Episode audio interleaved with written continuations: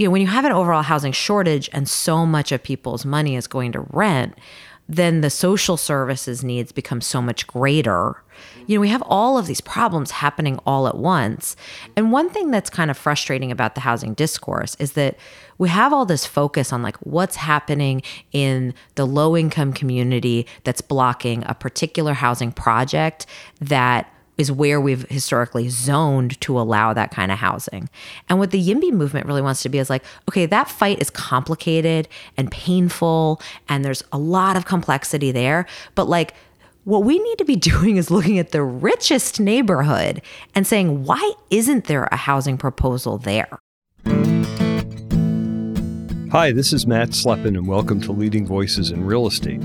Today's interview is a very different kind of conversation recorded live in our guest's living room, a conversation with Laura Foote, the executive director of YIMBY Action, which is the national organization for the YIMBY, that is, Yes in My Backyard, movement. It's the first leading voices conversation with someone who would say that they lead a movement versus leading a company, business, or discipline within the world of commercial real estate. By now, I think most of our listeners know something about the YIMBYs, who are the community based and largely young person counter voice to the NIMBYs, who we know all too well. The YIMBYs understand that there's an extreme housing shortage in our communities, and they take political action to promote new housing development as a counter to all of the anti development rules, regulations, and the painful local development approval process. This is largely a decentralized movement sprung up across the country, especially from young people who cannot afford a place to live and who understand the laws of supply and demand. Laura both runs the local Bay Area YIMBY group, which changed from its initial moniker BARF, short for Bay Area Renters Federation, as well as the national network. Laura is not someone who holds back, so this is a fun conversation, and Laura and I jump right into it. We just passed 700,000 downloads of Leading Voices, and I'm looking forward to the millionth download probably later this year. The last episode with Owen Thomas was one of my favorites. More than almost any of our guests, Owen sprinkled leadership lessons throughout the entire conversation. Another that did the same and warrants a listen was episode 106, released last October with Dan Doctoroff. For some reason, this episode missed many people's radar screens, and it was a great conversation with an awesome leader. I keep saying it, but the pleasure of our work in search at Terra Search Partners is to be able to have this wide range of conversations with great leaders, and people of all ages, backgrounds, and from different disciplines in the business. You could not have three more different leaders to learn from than people like Laura Foote, Owen Thomas, and Dan Doctoroff. But that's what we get to do in our day job as recruiters with our clients and candidates, and what you get to hear on Leading Voices. Also, looking at our podcast statistics, you are an uncommonly Apple based listening audience. So, as listeners through Apple Podcasts, please take a few minutes to review us on the podcast app and also share an episode or two with a friend and get them to follow the show. This show is about the importance of the work that we do in the built environment. And if you know folks, especially young people looking to learn more about the business, our library is as good an education as there can be about the industry. As always, if you have comments or questions, please email me at matt at terrasearchpartners.com. I hope that you enjoy the conversation with Laura Foote in our dive into the YIMBY world. First of all, Laura, welcome to Leading Voices in Real Estate. The first time I met you, you came to a ULI San Francisco Council meeting and spoke. And it blew me away because I didn't know what a YIMBY was. I've certainly heard of NIMBYs all the time. Yeah, I mean, we were pretty. What year was that? That would have been three years ago. Three years ago. Okay, so we were sort of, you know, getting started and and becoming more of a movement than just a collection of crazy people. Although sometimes I think maybe the movement just is an ever larger collection of crazy people, because you have to be a kind of you have to be a kind of wacko to say, okay, yes, I generally care about housing and I care about it enough to show up at obscure city council meetings and sit through agonizing permitting hearings in order to advocate for a particular building to get built and then also I'm going to advocate I'm going to pay attention to laws and you know the the whole movement is about saying that we have a housing shortage. We need a lot more housing. The places where those decisions are getting made are not available to the general public. Like they're kind of happening behind closed doors. I mean, yes, they're happening at public hearings, but nobody's paying attention. I think that's the big picture. And and how do you get wacky people like that to be interested in something in which they have no particular self-interest except in an issue, right? Because they're not fighting the thing next door that's going to bug their view. And this is housing that's going to be built across the city for someone else, most likely. So, how do people develop the passion for that to spend that kind of time on it? I think that's, you know, like with any social issue, if you believe, like all the evidence says, that housing is fundamental to our homelessness crisis, to our environmental crisis, you know, these patterns of land use have these huge impacts on our entire society. Why are we such a car dependent society? Why are people struggling? Why is the middle class being ground down in America? It is because we have a chronic housing shortage. And in order to then sort of connect, like, okay, I have a belief to I'm going to get involved in politics where that is actually that decision is taking place in society, you do have to have a community of activists. You have to have a group of people who are like, yeah, that public comment was amazing. Like, yes, you rocked it. You know, there is this whole part of it that is about creating a community of activists that's going to engage with the public process. Um, and I think I do think that's what the YIMBY movement is really different from people who have recognized that there was a housing shortage before. They've mostly approached the problem with like white papers. They're like, we'll come and we'll explain that there's a housing shortage. And all of the politicians will be like, oh, yeah, a housing shortage. Let's solve it.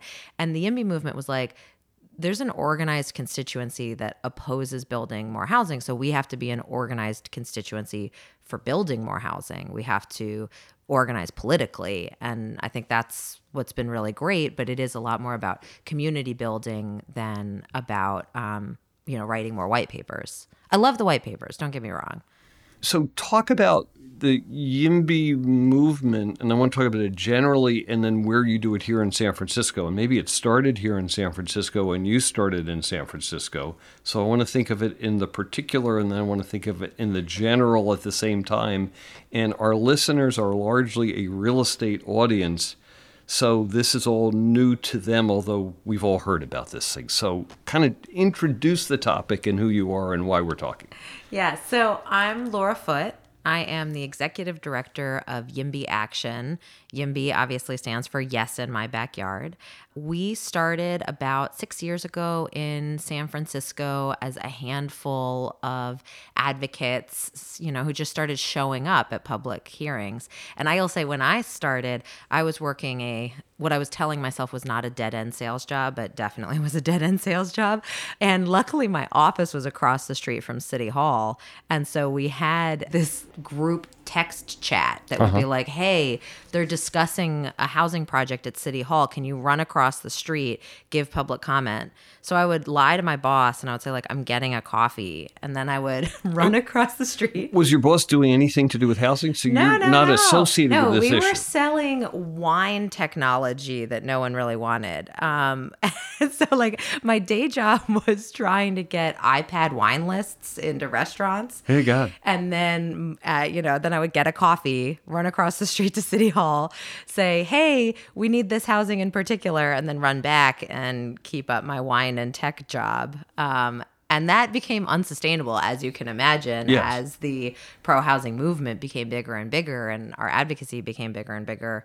You know, we realized we needed to elect pro housing elected officials. So we started, you know, a, a whole endorsement process and we endorsed pro housing legislators and we helped get State Senator Scott Wiener elected. And, you know, it's, it's just sort of mushroomed from there. So let's go back to the beginning what is it that takes someone who's selling wine technology for iPads to care enough about housing as a general topic that doesn't affect you personally in the case that the hearing is about to run across the street to do that? What sparked your interest in our topic? So actually, it was a NIMBY. So I. You were a NIMBY. No, no. Okay. I got a letter. So I moved to San Francisco. My my significant other at the time got a job here, so we moved here From? from uh, Chicago at the time, Okay.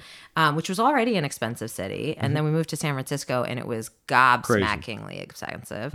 And we were renting more money than I have ever spent on rent in my life, and I was just appalled and then realized that everyone around me was suffering as well. Uh, You know, like I was making more money in this sales job than I had ever made before.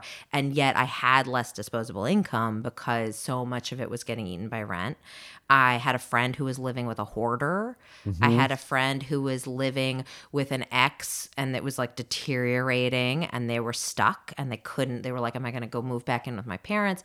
You know, once you realize that all of the stories of your friends are actually housing stories uh-huh.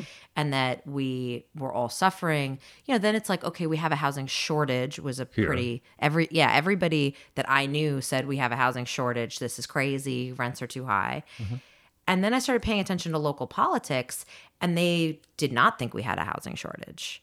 They were saying we had something they were calling an affordability crisis. And i was like okay well what, does that mean? Like well the housing's unaffordable. I was like okay yeah like i got that. Mm-hmm. But like it's for a reason. Like the housing didn't just magically become it's not all i mean you know then they would reach for all kinds of you know it's the foreign investors and it's the this and it's the that and it's mm-hmm. you know capitalism. And i was like okay well there are many cheap things in capitalism. Like i'm not i'm a little bit of a socialist but mm-hmm. there are things like housing has not always been expensive under capitalism. So what is going on here? Then we realized that it's a policy problem. And then, you know, we took it from chatting about this on the internet to then actually doing something about it, which I think is that like critical step of like, how do you actually go from ranting on the internet to, okay, we're going to get involved in politics and just show up? And politics, I mean, local politics is actually so available. Mm-hmm. You could just show up and it's actually like very non-professional. I mean, I'm sure for your audience who are trying to get their permits and, and showing up these local hearings, like, yeah, local politics is not dominated by professionals. So like, yes, I blended in with the other like non-professional weirdos who just like show up. And they're all showing up to say, no, don't do this. Right. But now here you are saying, hey, maybe it's a good idea because we kind of need housing. Yeah, I mean, I got a letter in the mail from somebody who was mad that they were going to turn a one unit, one story building into a two unit, two story building. And I was like, well, this is nuts. Like, Right. we need that two unit building. And and th- once you start scratching at it, it's very addictive because you realize how I mean, this is not true for everybody, I guess, although I'm trying to make it Right. addictive for everybody. But it's like picking up a rock, where it's like this entire world you didn't realize was happening when you start figuring out how does housing actually get permitted. Mm-hmm. And it just goes on and on and on of like these hearings where people are talking about all of the wrong things. They're talking about shadows and zucchini gardens and like mm-hmm. all of this kind of nonsense. And you realize that like nobody's just saying, like, hey guys, we have a housing shortage. And if you just add that little voice of a few constituents, and it does have to be Right. constituents saying we have a housing shortage and like your shadows are not necessarily as important as this other big problem we have. It's also, f- you know, it's addictive because you do make an impact. Every time you show up, you can see the change happening in those hearings. Uh-huh. So you get inspired by this. We're going to come back to the philosophy of the general versus the specific Right. in a few minutes. But you get inspired by this for some wacky reason, but I'll buy it.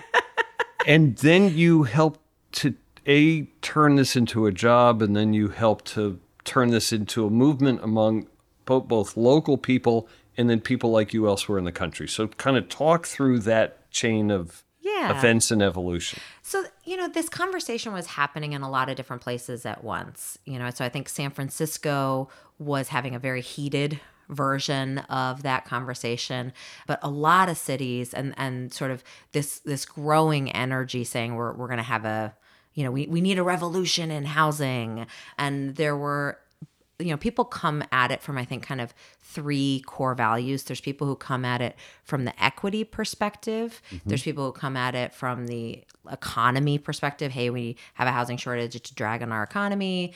And then we have environmentalists. And I will say, like, the environmentalists often are really tied up in transit world as well. Mm-hmm. We started showing up at hearings. Other people were also getting active. And then you realize that in order to actually make structural change, mm-hmm. you have to have a thing with a name, right? You have to have a an organization. You have to have ways to communicate with one another. We start having like meetups in bars, and we start having you know a list serve, and mm-hmm. start having you know when we decided to get involved in uh, elections, is mm-hmm. this big leveling up? We have to incorporate an entity. So before elections, it's around individual projects that are getting yimbied away or yimby to take forever to cost more money so it could just cost more money. Then it becomes policy and politics on top of individual deals as you think about this. Totally, because once you realize that, you know, I mean, I think you, you this is the scratching at the surface. Mm-hmm. The individual project is subjected to the legislative framework. Mm-hmm. And so once you start getting mad about showing up for an individual project, then you start getting mad at the entire system. And then you realize, like, well, who's writing the laws? Okay. And who's making the sort of like project by project decisions, but also setting up this entire nonsense burger. Mm-hmm. And that's when you start getting involved in elections. And that's when the community across the country really started communicating a lot more with one another as mm-hmm. well. It's like people are getting active and elections are fun. So, you know, we would we were like canvassing for Scott Wiener mm-hmm. and people across the country are like, "Wow, they have a housing champion. We should get active. Mm-hmm. We should get involved in elections and then maybe we can have a housing champion as well." And I think that you know we start having like like you come to like Yimby Town. There's like a national conference where like other people who are getting active in their communities coming together and sharing what they're doing. So you know there's uh, the people who are now Abundant Housing Massachusetts uh, hosted one when they were just a little thing called a Better Cambridge, and then they decided they're going to tackle all of Massachusetts. And Yimby Action, we went from sort of just getting active around um, San Francisco issues to you know incorporating a, an entity that could take money so that I could quit my job mm-hmm. so that we could you know have membership dues so that we could have affiliated chapters then across the state and get people active in their community endorsing candidates, getting people elected, having parties, mm-hmm. you know? I mean, I think this whole sort of system of of getting people active is it's actually really fun. You know, it has to be if you're going to Yeah. thrive off of volunteer energy. And when does this start? When did you create an organization for this to become a job? so we the first thing we incorporated was for the 2016 election the pac that helped get Scott Wiener elected. Uh-huh. And then in 2017, we incorporated Yimby Action, uh-huh. which was then the 501c4 politically active nonprofit. Uh-huh. And Sonja Trauss, who I think you've interviewed. Nope. Oh, okay. So, uh, But she did BARF. she and did BARF, BARF. was in the Times. So t- what what was BARF? I like the word. BARF was the listserv. That was one of our first things. So it was Bay Area Renters Federation, deliberately kind of in your face, radical, saying we need more housing, we need it now. Um, and actually, when I started getting active, I, I was like, okay, we we need a group that my mother would be comfortable joining.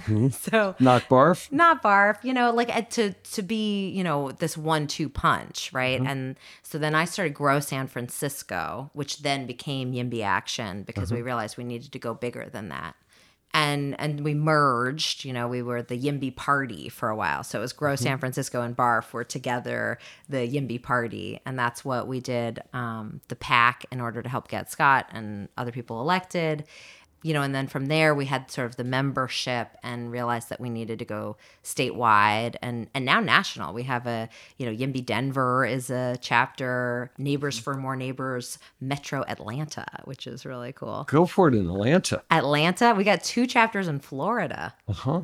Right. And because you might think of this as a so questions of demographics of who you talk to because you think I think of this as young people and I think of this as blue state people, but not necessarily. No, not necessarily. I mean, I think you know one of our our greatest chapters is uh, Orange County, which is very purple. Yeah. you know, which does make for a lot of hearty internal arguments about some non-housing related topics. um, but uh, you know, I think that you know, luckily for us, although it, it it is hard, but luckily for us, the housing shortage is kind of crosses ideologies.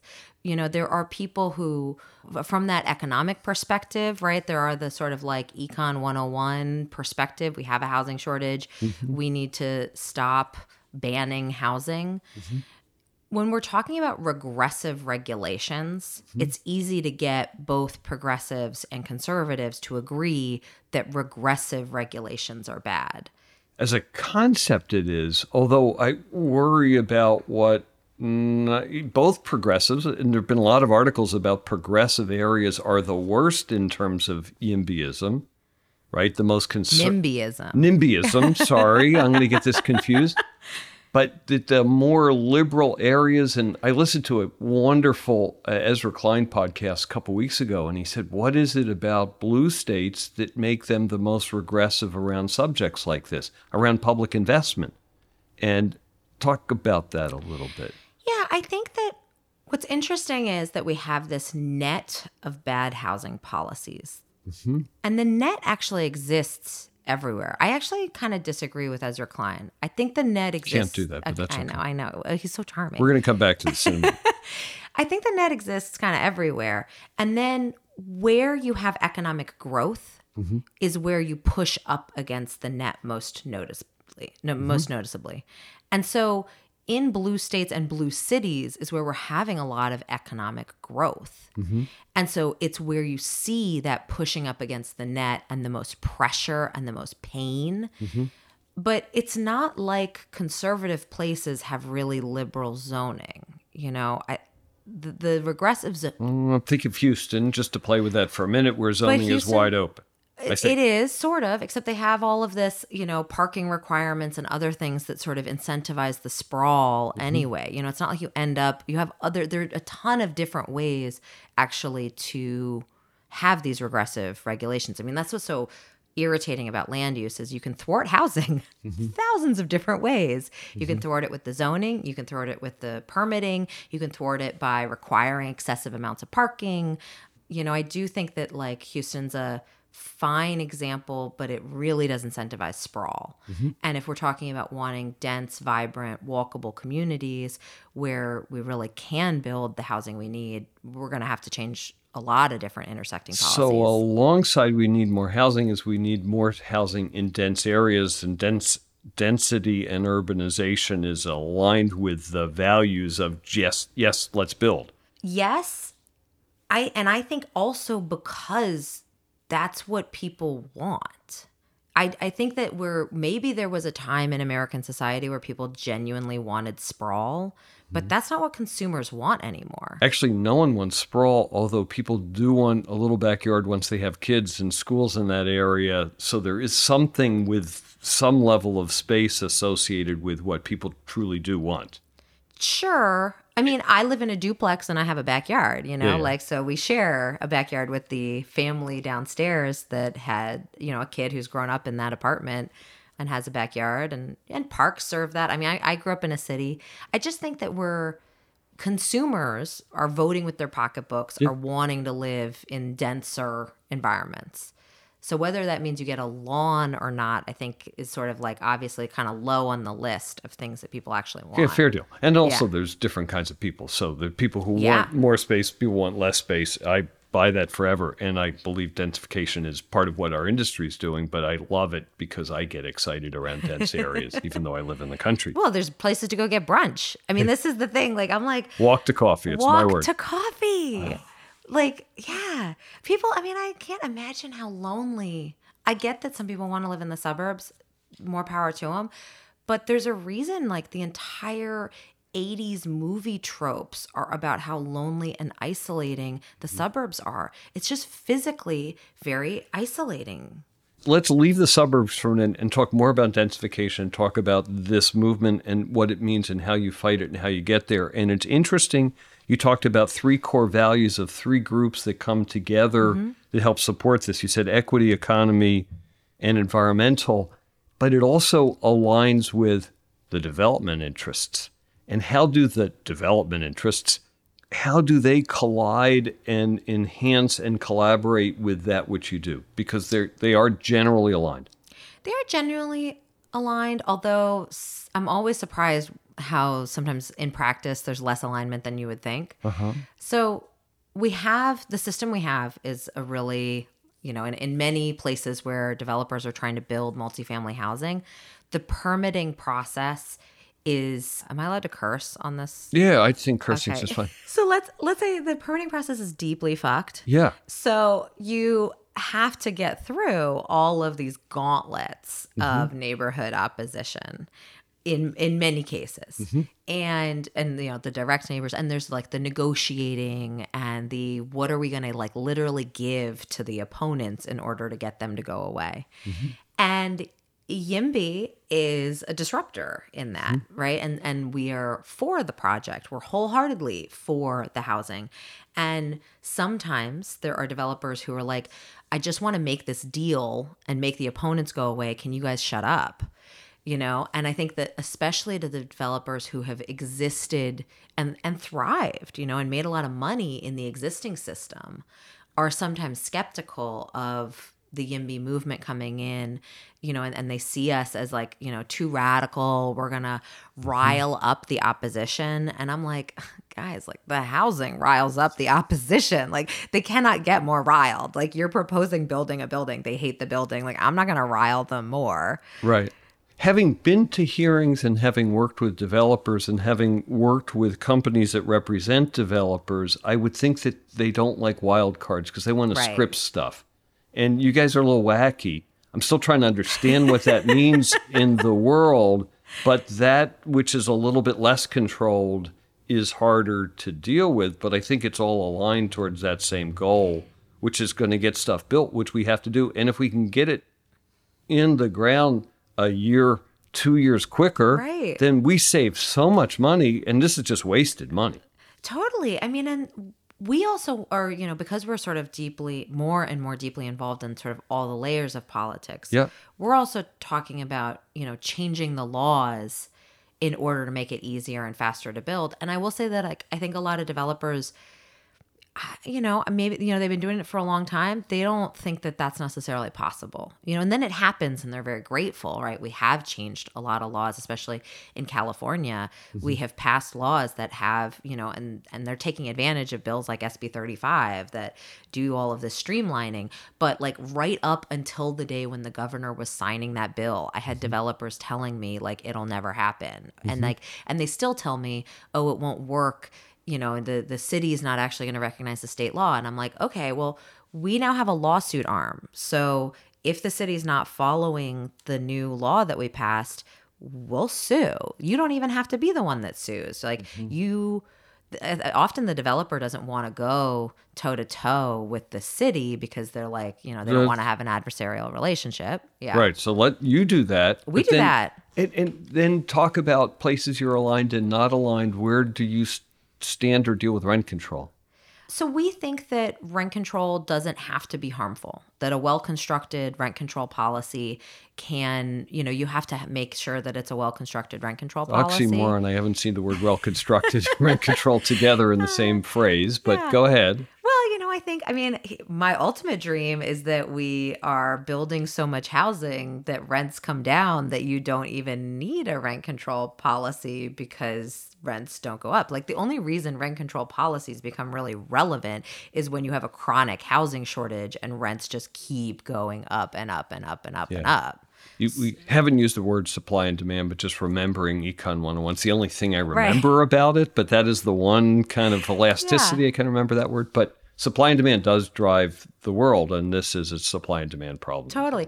And also, though, I think we have a mixed economy, right? So we have some of our economy is subsidized affordable housing, some of our economy is market rate housing. Then we have this sort of like in between space of the rent controlled housing stock, which is only in some places. We're much more in favor of direct subsidies, right? We, we like subsidized affordable housing, whether that's, you know, pure social housing or Mm-hmm. whether it's nonprofit built and maintained. You know, I think that directly subsidizing housing, we're, we're just so far off from a place where the market would provide for the lowest income people. So we need the government to spend more on that. Right. So if supply and demand answers the overall housing issue and dollars get balanced for Right. supply and demand, so rents should be where they should be and could be and they work, you still have a problem for low income people because they can't afford to do that. And therefore, for low income people, subsidized housing is associated, is aligned with what you think about hundred stuff. percent. Still And we have, have, to a do that. shortage of. I mean, this is the thing about shortages. We have a shortage of subsidized affordable housing. I think it's like a third. I think it covers maybe a third or less of the people who are low income. Yeah, I mean it- So- that that doesn't surprise me. I think there's like different numbers across. I mean, this is the other thing is that we have a shortage of low income housing, and then we also build it in places sometimes that don't have access to jobs and schools. Yep. And so then you're trapping people in cycles of poverty as well. Mm-hmm. So it's like we're pretty radical. Like we want to build subsidized affordable housing in Beverly Hills. Like I mm-hmm. want to build it in the highest income communities. I think that the barriers that these communities have put up you know, are, I mean, I, we can go back through the history. It's fundamentally based in racism and designed to keep people of color mm-hmm. out, and income is a proxy for that. And we could go into all of that, but you know, that's something that Yimbys talk a lot about. Which part do the MPs talk a lot about? About subsidized housing or the proxy for racism or the proxy for income inequality or this is You know, about talking how about that, not zoning was designed originally as a policy to keep people of color out of communities, and it's continuing to do that to this day. Mm-hmm. Mm-hmm. and how much of what you guys do you look at all on density non-housing so do you support or get involved with hey we're putting a market here or we're putting retail here or putting an office building here and that's density too but not housing Not really. We we try to stay pretty focused on housing. You know, I I mean I- love coffee shops, don't get me wrong, right? Uh-huh. I'm I'm for them, but I think we really feel like the number one problem right now is the housing shortage. I can't wait until we solve the housing shortage and we get Right. to go work on other problems. I think that there's certainly the permitting process harms other kinds of development, but it is much more acute in housing than in other things that our economy needs. Uh-huh. And if you look at your groups and the way that you attack this, who attacks against it? So I'm thinking of several different int- interests. One is I think of specific people feeling harmed by an infrastructure project. So I'll now generalize to infrastructure. And one of the things on the Ezra Klein podcast that I just loved, he spoke to this woman, Jerusalem Demas, Demsas. Demsas, she's Demsas. like, oh, you should read everything she writes. Okay, cool. Well, she she was great on this podcast, but one of the things that is just straightforward, but she said the harms are specific, but the benefits are diffuse. Yes. So, uh, and I'm going to mash that up with a book I read, which I've quoted on the podcast before, called "The Ministry of the Future." If you read "The Ministry of the Future"? no. Great book. They set up a UN ministry to represent future generations. So if you look at environmental policy Yeah. and you have a whole group speaking for the future people, then all of a sudden policy changes, right? Yeah. But you're speaking for the ephemeral general Right. versus I'm speaking for the guy who's going to lose his view. And the guy who's going to lose his view is really pissed off. Yeah, but this applies to like so much of government policy. Like if we make decisions on government policy in general based on just the needs of the individual, we're going to fail as a society. Like we do have to make society-wide decisions. It doesn't mean that maybe we should like come up with like what's the dollar amount that a view is worth. Like I actually would be willing to be like we're not going to listen to the person who's losing their view, but we mm-hmm. are going to decide that it's worth like I don't know, a hundred dollars per inch or something a view, and you are going to lose your view. Here's your cash payout, and enough already. The problem is when you just argue and argue and argue and argue and argue, and then nothing happens, and he wins because he's argued you to death. Right. Okay. So there's the guy with the view, but then there's other groups who want to go slow on this. And it may be the labor unions, it may be different environmental groups. Maybe they all use CEQA in our state in order to attack this stuff. But what are the interest? Are, are there interests beside the neighbor that? There's so many interests. So talk about a couple of them because that's who you're dealing with. Yeah. So there's all kinds of it's like where do you start? So in general, like let's say we're talking about an individual housing project in a relatively wealthy community where they want to, you know, build an apartment building it, and you know, it's let's say it's the first apartment building in the neighborhood. Oh my god. Mm-hmm. You know, that's one case where it's relatively clear cut that you're going to get people who are afraid of change in their community. They're afraid of that element. Yeah, that element. That There's element. a lot of veiled. I like that word, yeah, okay. There, Yep. Right. There's.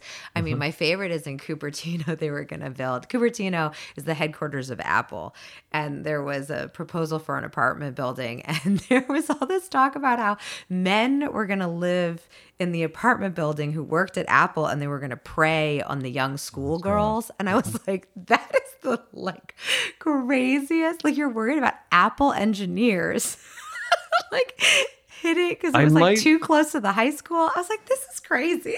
I'm going to worry about the Insta- Instagram ones screwing up our kids, but not physically. But I know. I was just like, what do you even say? Like the things people get in their heads. I don't know. I was like, do you really mean this? Like, is this really a genuinely held fear you have? And like, Right.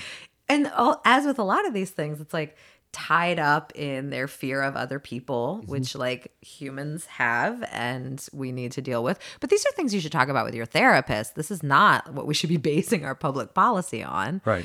And definitely it doubly applies to any proposal for subsidized affordable housing. The amount of fear people have about those people are going to live in my community. Yep. You know, the drug dealers are going to come in and it's like you know, you can have a conversation with them where you're like, "Hey, being unhoused makes all the things you're afraid of far worse." Mm-hmm. So the solution to the things you're afraid of is building a lot of housing. But when someone's coming from a place of fear, you know, it's it's just it's it, it's very hard to to get them to realize that that's not based in reality. Okay, so we're fighting the neighbor Yes. with a view. We're fighting the neighbors two blocks away who don't want subsidized housing or Yes, transitional housing for community. homeless. We're, and people are scared of apartment buildings. Are we fighting vested interests too, besides individual groups of individuals or business yeah, interests? Yeah. So you can end up with businesses who like think that parking will get worse and whatnot. There are, you know, any business that exists today might think that if you change something, their business will not work in the future. Mm-hmm. I have been surprised the degree to which small businesses I would have thought and, and many more small businesses are getting to be pro housing, but some of them start from a default of fear of change and and you know they're they're small margin businesses. So you know they don't see like oh new customers. They're like change. I don't know if i'm for change. Then you have once you have a permitting process where there's a lot of places to tap the brakes. You end up with um, when you have organized labor that uses all of those places where you can tap the brakes to negotiate especially large projects we're talking about with the developers to get higher wages to get you know more of the project being union labor that whole process definitely happens. Mm-hmm. You also end up with a hole in the the most expensive places but this is like not super typical for you know a lot of like other places but in San Francisco the ones that get a lot of the headlines you have large projects are the only ones that can get through the permitting process. And so they have a lot of extra money potentially. So mm-hmm. you end up with a lot of interest groups who are like, okay, let me get a piece of that as it goes through the permitting process. Mm-hmm. So whether it's negotiating with the NIMBYs and trying to placate them with a community center or investments in something around them, or whether it's, you know, people who are living in historically disinvested in communities who are like, hey, okay, I don't want to say yes to this luxury tower coming into my neighborhood, but maybe I could get to yes if we also invested in, you know, a community nonprofit. Mm-hmm. And I actually like, though I think it stalls housing production, I have a way more sympathy for that perspective than, you know, we're talking about historically disinvested in neighborhoods. Right. And then you have people who take advantage of that and are just corrupt and are like, pay me. and I'll support Right. your project. You uh, know, all mixed up in that. Well, a lot of those historically disinvested neighborhoods, particularly in San Francisco, are no longer historically, they're historically disinvested. They've become gentrified. And now that next project is colliding between the interests of the lower income people who've been there for a long time, the new mm-hmm. yuppies, if you will, who are there more recently, and then the continued trend. Yeah, and there's a real philosophical difference. Like some people think if you stop the building, you can stop the yuppies. Right. and there are which i think is unfortunately not true mm-hmm. right i think this is like we have a displacement crisis because we have a housing shortage and so the yuppies are out competing other people in the existing housing stock you know there, there's some you know there's a there's a great viral tiktok that refers to the glass towers as yuppie containment devices um, which i thought was like you know it's But then they need a place to live, they and then they're going to. live. So if they, you know, and this, there is, and I also think though that there are people who are like, okay, I know that we need the housing, and actually, the historic disinvestment it does continue because you have people who are not necessarily, you know, when you have an overall housing shortage and so much of people's money is going to rent. Then the social services needs become so much greater. Mm-hmm. You know, we have all of these problems happening all at once. Mm-hmm. And one thing that's kind of frustrating about the housing discourse is that we have all this focus on like what's happening in the low income community that's blocking a particular housing project that is where we've historically zoned to allow that kind of housing. And what the YIMBY movement really wants to be is like, okay, that fight is complicated and painful, and there's a lot of complexity there. But like, what we need to be doing is looking at the richest neighborhood and saying, why isn't there a housing proposal there? So let's use as an example. You said Beverly Hills before, and first of all, that I assume you're not saying all subsidized housing should go in wealthy neighborhoods, but some should. A But a representative decent amount. amount, yeah. And so use Marin County in the Bay Oh, Area as an example. I used to live there, and I'm curious about it. It's the wealthiest county in the country. I'm actually on the board of a food recovery organization in Marin County. We have 20% of the people in Marin County are food insecure, wow. believe it or not. I can totally believe that. I mean, But it's a county where we're not, it's very, very, very hard to build subsidized housing and particularly subsidized housing near public transport, which doesn't exist as well anyhow. So unpack a little bit of that. and hard to build market rate housing. Yeah. I mean, they're just like they have effectively shut down housing production, Uh-huh. and then you know, and then they complain about people living on boats. Mm-hmm. I mean, I just think it's really sick. You end up also with this cycle of fear where people are they see more homelessness. So then they come to fear unhoused people. Right. And then they fear building the housing that would help house those people. Mm-hmm. They fight even harder to block that kind of housing being built, and they just make the problem worse. Okay, so let's think about you guys. Come back to your organization and use that as an example of this. Is how do you help change the mind in the public discourse in a place like Marin County or Fairfield, Connecticut, or wherever it is? Yeah. What What does your organization do to change that discussion? So we get people active in that community. So uh, I'm going to do a shout out for Jenny Silva is one of our organizers up there, and you know she's writing op eds all the time. She's just trying to like change the conversation in the sort of north of San Francisco. She's doing Right. a great job.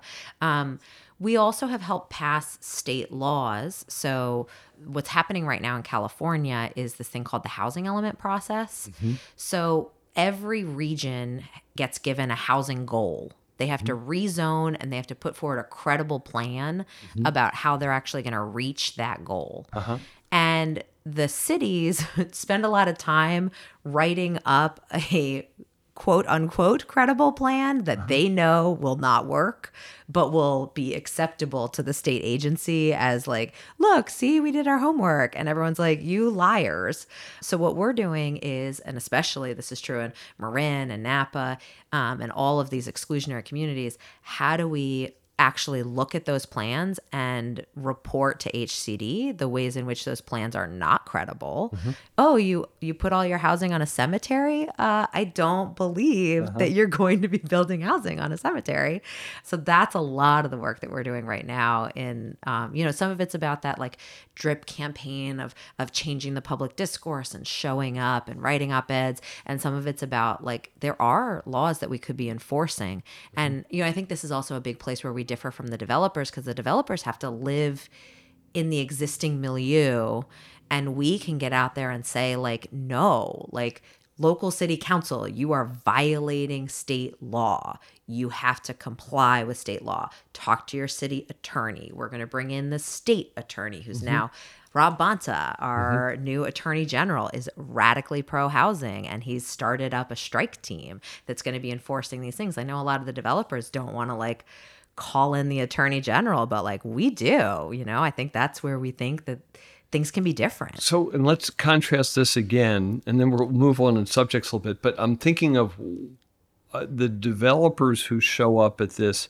have a suit on and they're controlled and scripted and they're careful and cautious and they want to do the right thing, which makes total sense. You guys feel different. You feel edgy on purpose.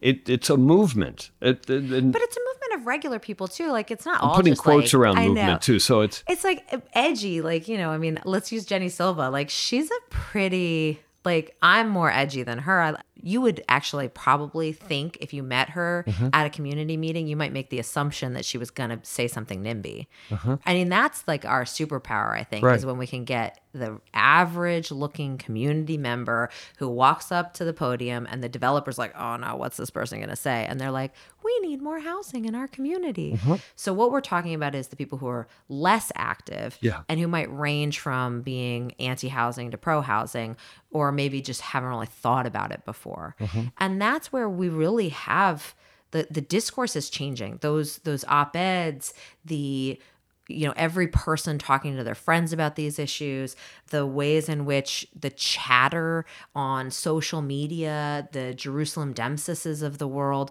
all of that kind of drip campaign about how we have a housing shortage you know us being on this podcast saying we mm-hmm. have a housing shortage. Like there are people who are listening to this the first time and being like, gosh, what does that mean for me? How can I change the conversation in my local community? Maybe you can write an op ed. Mm-hmm. All of that creates the like zeitgeist that then we can catalyze into an organized movement that sends out action alerts for specific projects. Mm-hmm. You do have to have like a general changing of the conversation, but you also have to like get those people onto a list that then you can send out the action alerts to, right? This is where mm-hmm. organizing becomes really important because I think that the number of people who are pro housing, you know, as we've seen, every time I go to a new place, there's people who are like, oh my God, there's a YIMBY movement. This is fantastic. And I'm like, great, get on my email list, right? right. That's the important next step is how do we then organize them? Because the NIMBYs have been organized for a long time. You know, they're on the homeowner association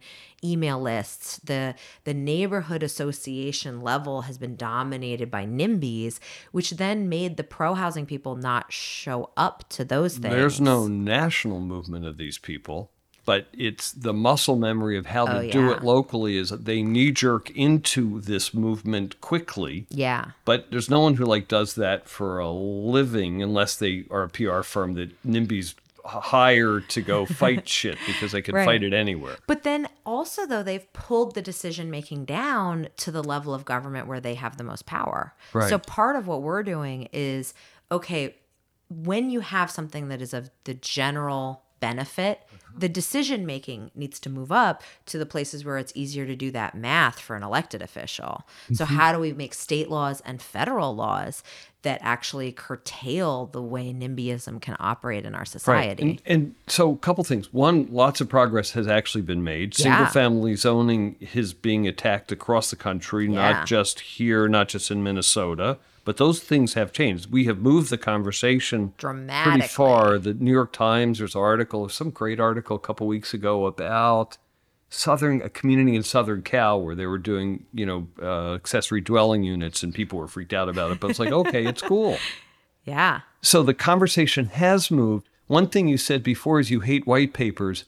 It seems to me that you're talking white paper here, but you're more of a you're doing the same thing that the white paper people write, but you're an organizer, not a white paper writer.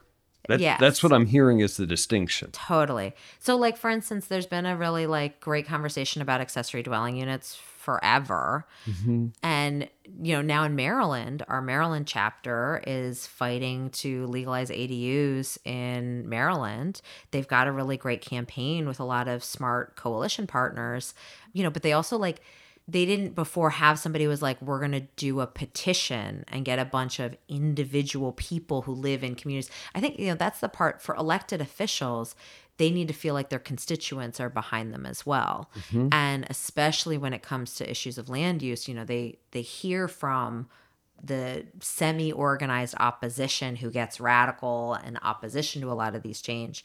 There hasn't been anybody organizing the supporters and that's what we're really trying to do is say okay get on the email list and then we'll send you your your action alert for saying yes i want adus to be legal mm-hmm. So we have concurrent issues, and some of these concurrent issues are loud and clear. We have a concurrent issue of racial equity in our country mm-hmm. that housing has been a big part of the problem in lots of different ways. absolutely We have a concurrent issue of environmental stuff that actually we better solve it quick. Yep So that, there we're running out of time Yeah. on that. And housing ties into both of those Mm-hmm. as well as anything else does. So if we think of much more than many other issues do exactly. so if you look at your next five to 10 years, think of the work that you're doing and how it plays into those trends together. Yeah, I mean, I think I hope that one of the things that has been really interesting as far as like the education happening on this issue and the public discourse is that I really do think we're going from the place where the the white papers are getting into the public discourse. I mean, there's mm-hmm. great books like Segregated by Design, mm-hmm. you know, The Color of Law. People are really talking about the history of racist housing policy in America, and they're really starting to actually connect that to how our current policies perpetuate that segregation and perpetuate the racial wealth gap, how mm-hmm. our current housing policies are driving more people into poverty. And I do think that, you know, if we're seeing all these different things happening at the same time. And maybe there's an opportunity for us to really put housing as a solution mm-hmm. to the racial wealth gap. How are we going to change our housing policies so that the racial wealth gap starts shrinking? I think that there's an appetite for that. There's an appetite for solving our, you know, we have a general, we have to solve the climate crisis. Okay. A key component of that is walkable communities. Mm-hmm. Okay. What is, so we have to do that in practice. We can't just keep talking about it. Mm-hmm. And I think that hopefully over the next five years, we're going to see more communities saying, ah, our land use values, are, you know, our, what we're doing is at odds with our values. So hopefully, more individual communities are going to pass more laws that legalize density. I do think that there are fundamental incentives underlying some of these processes as well that the federal government is a little bit going to get involved in. There are states that have decided that they're going to take a more active role in curtailing the acts of cities who want to stay segregated. Uh-huh. But even though we have passed some of those laws, when the rubber hits the road, the city is like, well, this is new. And like, why can't we just keep doing things the way we have been doing? And so enforcing those laws actually means that in an ongoing way, the state has to crack down on cities. And that's an uncomfortable place for a lot of the like way that we've previously done the relationship between these two levels of government. Mm-hmm. and the three levels of government, because you had federal, there's almost no tie federal. there. It's too diffuse by the time it gets down to these kind of behaviors, unless you could tie some kind of subsidies to it. I mean, this is where it's like, what happened when we passed the first round of anti racist policies in America and sort of everyone gained the right to vote? Well, in practice, local cities and states right. did a lot of small, discrete things to actually thwart that in practice. Mm-hmm. And we had to have a whole system of government that decided it was important to crack down on that. And then that war keeps going, you know, and it gets eroded and then the crackdown and then eroded and cracked right. down. And we're at a point where people are recognizing on voting rights that the federal government needs to crack down again on some of our more malicious cities. And I think we need to have that same attitude when it comes to housing. Mm-hmm. But we're pretty far off from that, it seems. Yeah. So let's think of people listening to the podcast are largely in the industry and I'm deeply involved with the Urban Land Institute. I'm deeply involved with the National Multi Housing mm-hmm. Council. We met with an Up for Growth meeting yeah. uh, on Capitol Hill a couple years ago. Um, talk about how you your movement is aligned with and works with those efforts to also change these conversations. Yeah, I mean, I think when we're all sort of going in the same direction. So Up for Growth has um, a, like a couple really great bills. One of which is to incentivize local governments to read address their uh, exclusionary housing policies. It's an incentive program. It's a nice little bill we all get together and say pass this bill and you know we pl- we bring the grassroots army to say hey there are people in your hey congressperson there are people in your community who are paying attention to this bill. Please sign it. And i think that that coalition makes a ton of sense and i think that the developers are able to come in as you know people with technical expertise mm-hmm. and able to like be a really important part of that lobbying effort and you know we're bringing in the grassroots effort. I think that like all the way down to the project by project level. I actually hope that developers get more excited to have the grassroots army supporting them. You know, you can go to our website and you can ask, you know, go to yimbyaction.org slash project support and we send out action alerts to support it. And I hope that people realize that like maybe they're not going to be able to control every individual activist who agrees with them, mm-hmm. but that it's really powerful and positive to have organic backing for an individual housing project. Totally true. And it feels like strange bedfellows to some degree and awkward bedfellows. and it may be that if you're constituency shows up for something and they feel aligned with developer and the word before developer in the popular press is dirty right. which i like why is that together and part well, of what like we your, your things have to be really fucked up because when you have a consumer advocacy group, which is kind of what I think of us right. as, right? We're, we're advocating for a wide range of consumers, but fundamentally we're a consumer yeah. advocacy group. When the consumer is on the same side as the producer, right. like that's when you know things are deeply fucked up. well, let it be because, and also those people who are developers at the same time, we care about housing. We, we the industry cares about housing policy the industry wants to solve these things right. in a way that our life's work is tied up in success of this stuff. I cannot wait until we have solved the housing shortage so that as a consumer advocacy organization, I can go back to being anti the producers because you know that's a more natural state of affairs but we have to solve so many problems before we can get to that point uh, back to strange bedfellows which i totally but it makes total sense and that's part of the I smile when I talk to you about this stuff I be, because it's different than the quote unquote vested interest, which I grew up in. I'm in a vested interest. So I like vested interest. But to have a non vested interest care about these subjects and actually try to move the conversation makes me beam with joy because I care about cities, right? We all do. So is because we're all consumers too. Yeah, I mean, I think that what's been interesting for us is is there are both vested like the as a consumer advocacy we have people who are like hey i'm a stunted millennial and see that they're you know for me it's like is home ownership possible in america for me right now probably not you know, maybe, but you know, not likely. And then you have people who are worried about it for their kids, mm-hmm. right? So you we have a lot more homeowners who are members because they look at what's going to happen to their kids and now it's their grandkids because their, their grandkids, grandkids are going to live three states away in order totally. to be able to afford, and we don't want that. Yeah, I uh, one of my favorite public comments was somebody who came up and they said, you know, you're the real tragedy for the people who are opposing this project is that your kids aren't going to be able to afford to live in this community and your grandkids are going to take their first steps and you're never going to see it. Yeah. And this NIMBY woman in the back audibly gasped, you know, I could say I was like, yeah, that's right. You know, she, she knew it was true. And she like really had that, you know, rarely do you have moments where an opposition person really like rethinks what they're doing, but you can Right see there. that it was like right in her heart. Yeah. You can get them because the other side of them, you know, wants to do these things. They just don't want it in there. in their backyard. I mean, this is the other thing is like, oh, the, this is where I feel like. I, I sometimes I love the opponents because they're like, no, I'm pro housing. I just don't think we should build this project. And I'm like, like I kind of I believe you. Like I believe you. You're at war with yourself right now, and that's hard for you.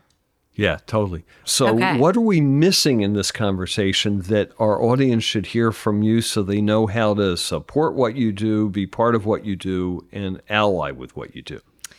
So, I mean, obviously, we love money. You know, Send it. Yeah, send us money. Um, What's what's the website address again? yimbyaction.org. Okay, cool. Y I M B Y A C T I O N dot O R G. Got that. Okay. Um, and but also I think each person listening to this podcast, you have a personal network. You have people who have the potential to really care about this issue. And probably you've been ranting to them about the housing shortage. And so I hope you've been ranting with your friends and family about the housing shortage and, and about how you are you're a developer and you're providing housing and that's a good thing and people should want it. Great. Okay. All of the people who believe you are potential members of a YIMBY organization in your backyard. And I think that developers have always been really hesitant to organize, you know, and I think this is like you don't personally have to organize, but if you can sort of nudge the people in your community, the architects, like if the entire industry of people who are building housing actually also thought of themselves as constituents, it's such a large community that actually could make a political difference. It's interesting because people in the industry, it sounds wrong to our listeners here, but we're like sneaking around because we want to make sure our deal gets through, Right. right? Versus holding our heads high and say we're solving the housing shortage. And I know ULI and MHC, uh, all these organizations are now aligned to understanding that change in perspective. But that's what we should do. Totally. And also, you know, supporting each other's projects. You know, I think this is the other thing is that like I I mean, how many times have you wanted someone to come and give public comment for your project? Like go and support a friend's project and give public comment for, you know, your maybe your competitor's mm-hmm. project. I think that there's just this real opportunity to think of yourself not only as a producer, but also as a constituent in your community. You have the capacity to, you know, if you have a pro housing elected official, throwing a fundraiser for them and throwing a small dollar fundraiser where you're actually activating your your friends rather than, you know, I think we do see like the developer network will like get involved in elections a little bit sometimes, but getting you know canvassing for candidates there's just this whole community mm-hmm. that i think people underestimate how they can interact as a constituent And also, as they interact as a constituent with those elected officials, instead of only having other developers who are moneyed interests, Mm-hmm. cynically said, have you there too because you're an affiliated interest that feels really different. Yeah i mean you know you can email me you know What's your email? my email it's it's it's, it's really sneaky it's laura at yimbyaction.org Okay, last question on leading voices is always the same, which is what's your advice? This, this is interesting. We're going to maybe shift the question. It's always what's your advice for a young person getting into the real estate business? Oh. And I'll let you answer that any way you want. Oh, well, if you're a young person getting involved in the real estate business, you should also get involved in the YIMBY movement. I mean, actually, it's really fun. That's some of our most active members. And I think that we encourage that. I think people maybe they're worried that they're a developer and so they wouldn't be welcome in a consumer advocacy group. And like, let me tell you, we're a long ways off from that. You know, I can't mm-hmm. wait to kick all of the producers out. But right now, it's like people who are involved in building housing are, are so welcome in the YIMBY movement. Let me turn the worm with what you just said a little bit because I think it's deeper than that. The real estate industry is responsible for the climate change that's going to occur in a positive way. Right? That we're gonna we're gonna Reduce greenhouse reduce gas carbon. yeah. So that's our industry is going to do Yeah. that because we're forty percent of greenhouse gas. Our industry is going to densify our cities in a positive way. Mm-hmm. Our industry is going to help with affordable housing. That is what the young people getting into the industry are going to do in their career. So they have a mission. They think they're making money and having a career, and yes, please Right. do that. But there is a mission to that which we do. And you've really identified that in this conversation. So if you, Absolutely. And I, I just want to add also that probably if you're the youngest person on the team, you're going to be the one who's able to navigate the movement part of the YIMBY movement as well. And so cynically, let me add a little like extra, right? Yeah. You've done the high minded, which normally I do, but I love it. but also you can be the person on the team who wrangles the supporters of the housing project and then you've brought a lot of value to your team because you're going to be the one who's like oh man i know how to get them to write a petition in support of our project and help them edit it the youngest person on the team is often the person put in charge of the radical yimbys coming to support their project and i would love for you to come activate our our community it's cool. Hey, Laura, thank you very much. thank you this was great Thank you for listening into Leading Voices, and I hope that you enjoyed today's episode. I have a request. If you enjoyed the episode and found it to be valuable, please share it with a friend or two. If they're podcast wary, take their smartphone in your hand and subscribe for them and teach them to listen. You'll change their life. Seriously, thanks for listening and keep in touch. You know you can reach me at matt at terrasearchpartners.com. See you next time.